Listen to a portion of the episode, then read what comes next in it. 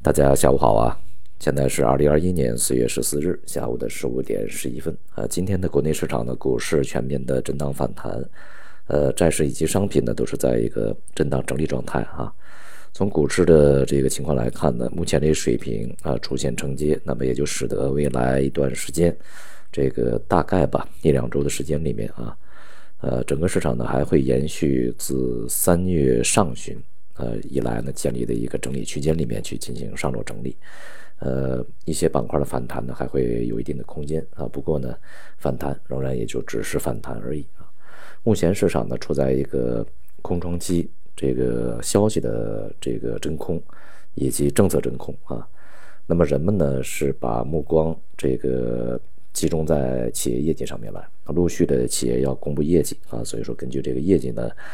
呃，大多数会。持续在一段时间里面进行短线炒作啊，在市场消化完业绩以后，那么再重新走出一个明确的方向来。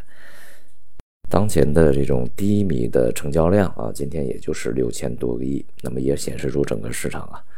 呃，没有大举的布局啊，也没有一些战略性的这个资金的进出。仍然是一些这个存量的博弈啊，一些资金的进出啊，外围的也是小规模进进出出啊，呈现出一种短线的一个特征。而今天走强的这种像酒店、餐饮、旅游啊，尤其餐饮吧，自今年一月份以来啊，一直表现是相当稳定的啊，持续的稳定上涨。呃，这就是典型的我们在之前讲的这个疫情控制以后的这个受益板块啊，它是在。这个疫情肆虐的时候呢严重受损，那么疫情一旦好转啊，它这个就会明显受益。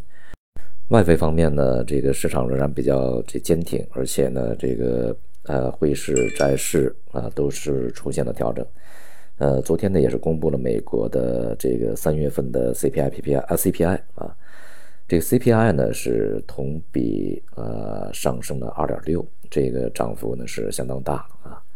呃，这也就是意味着这个市场普遍预期的，也是美联储呃，在它的这个报告里面屡次提及的，就是春夏季，呃，物价呢这种短暂的上涨呢已经来临啊，随着疫情的受控制，那么以及呢在疫情当中啊一些这个供应不足啊所导致的需求在恢复以后，整个的物价上涨呢是非常的明显啊，这里面像汽油的涨价的这个。呃，幅度是相当大啊，大概涨了百分之九点几但是呢，这个整体的核心 CPI 呢，同比是上升了一点六啊，这个幅度呢还是相当温和的啊。而且呢，美联储啊观察这个通胀的指标，它不是 CPI，也不是核心 CPI，而是核心 PCE 啊。核心 PCE 呢，大概目前是低于这个核心 CPI 啊，大概有那么零点一个百分点，一点五左右吧啊。那么美联储呢允许核心通胀到二点五，其实指的是核心 PCE。所以呢，目前这样的一个水平，既然是在市场普遍当中，而且美联储已经在之前呢向市场喊话多次啊，就是春夏季这种这个价格的上涨是暂时的，我们不以为意。所以说呢，它也不会因为这样的一个数字呢就会改变货币政策。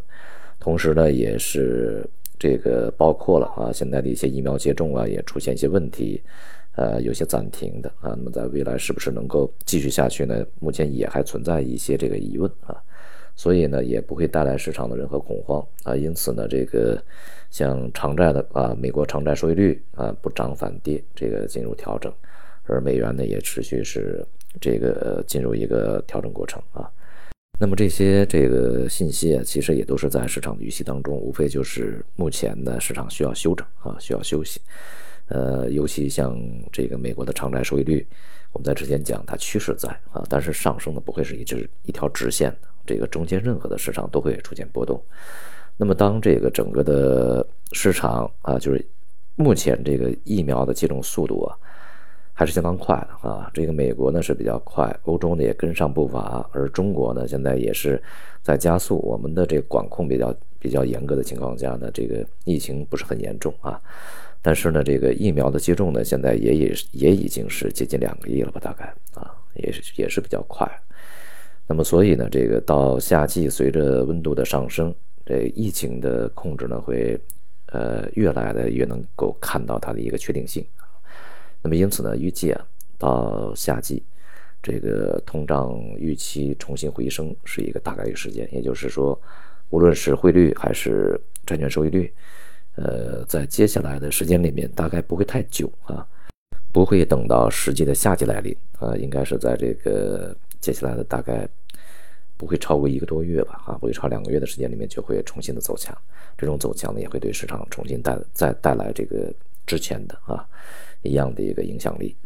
而从美国政府的动作上来看呢，目前他们将的将对中国啊这些措施呢，这个从之前特朗普时期的针对贸易和经济，呃，转而呢是主要针对这个呃长远战略、外交啊这个意识形态和人权等等方面。而对于科技方面的前置啊，这个是比特朗普时期是有过之而无不及的。但是对于正常的这个贸易，尤其是对于呃美国有利的啊这些方面呢，他就没有说特别多的动作啊。像美国呢，将这个呃这个月吧啊，将发布它的这个汇率操纵国的名单啊。在特朗普时期呢，是将中国列入操纵国的。那个时候虽然说这个。就是可以说赤兔为马啊，这个睁着眼说瞎话，因为中国没有满足那么任何条件都不满足啊，对汇率操纵国这这一说，但是仍然是将这个中国列为这个名单里面来啊，那么当然就有了一些由头来去进行一些贸易制裁啊等等。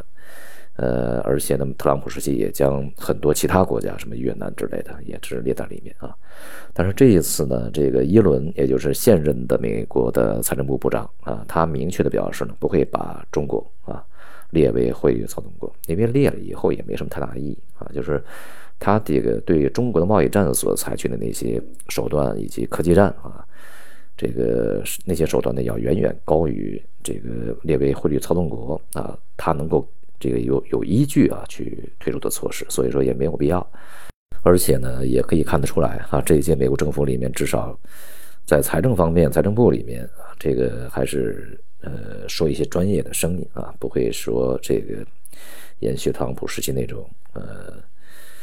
老大说了算啊。这个我们不能说呃母亲一点不专业，但是特朗普让他去这么这么做，他就得必须要这么做。那么因此呢，我们这个如果在接下来得到了啊，美国没有把中国列为汇率操纵国，那么这一条消息的时候呢，也没有任何必要去欢欣鼓舞啊。总之呢，当前的市场是处在一个整理状态啊，整理呢就是完全都是短线。我们在这个短线，大多数行业板块个股呃是一个短线的波动啊。我们在这种这个短线氛围里面去寻找那种中长线啊，具有韧性的那些板块和机会。呃，有的呢，它是非常稳定的持续上涨，而有的呢，它长期具有很强的韧性，在这段时间，呃，没有前景的板块在反弹的同时呢，他们反而会去进行休整啊，进行这个休息休息，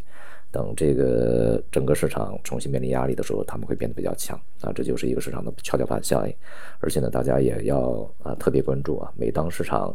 呃，出现普涨这个普遍的这个反弹的时候，大金融啊就就表现得相当的疲软，这就是一种信号，也是一种信息啊。这个市场呢会有它的语言，我们尽量的去找一些这个市场里面非常直接的、简单的，把复杂问题简单化，去读懂市场的语言语言啊。好，今天就到这里，谢谢大家。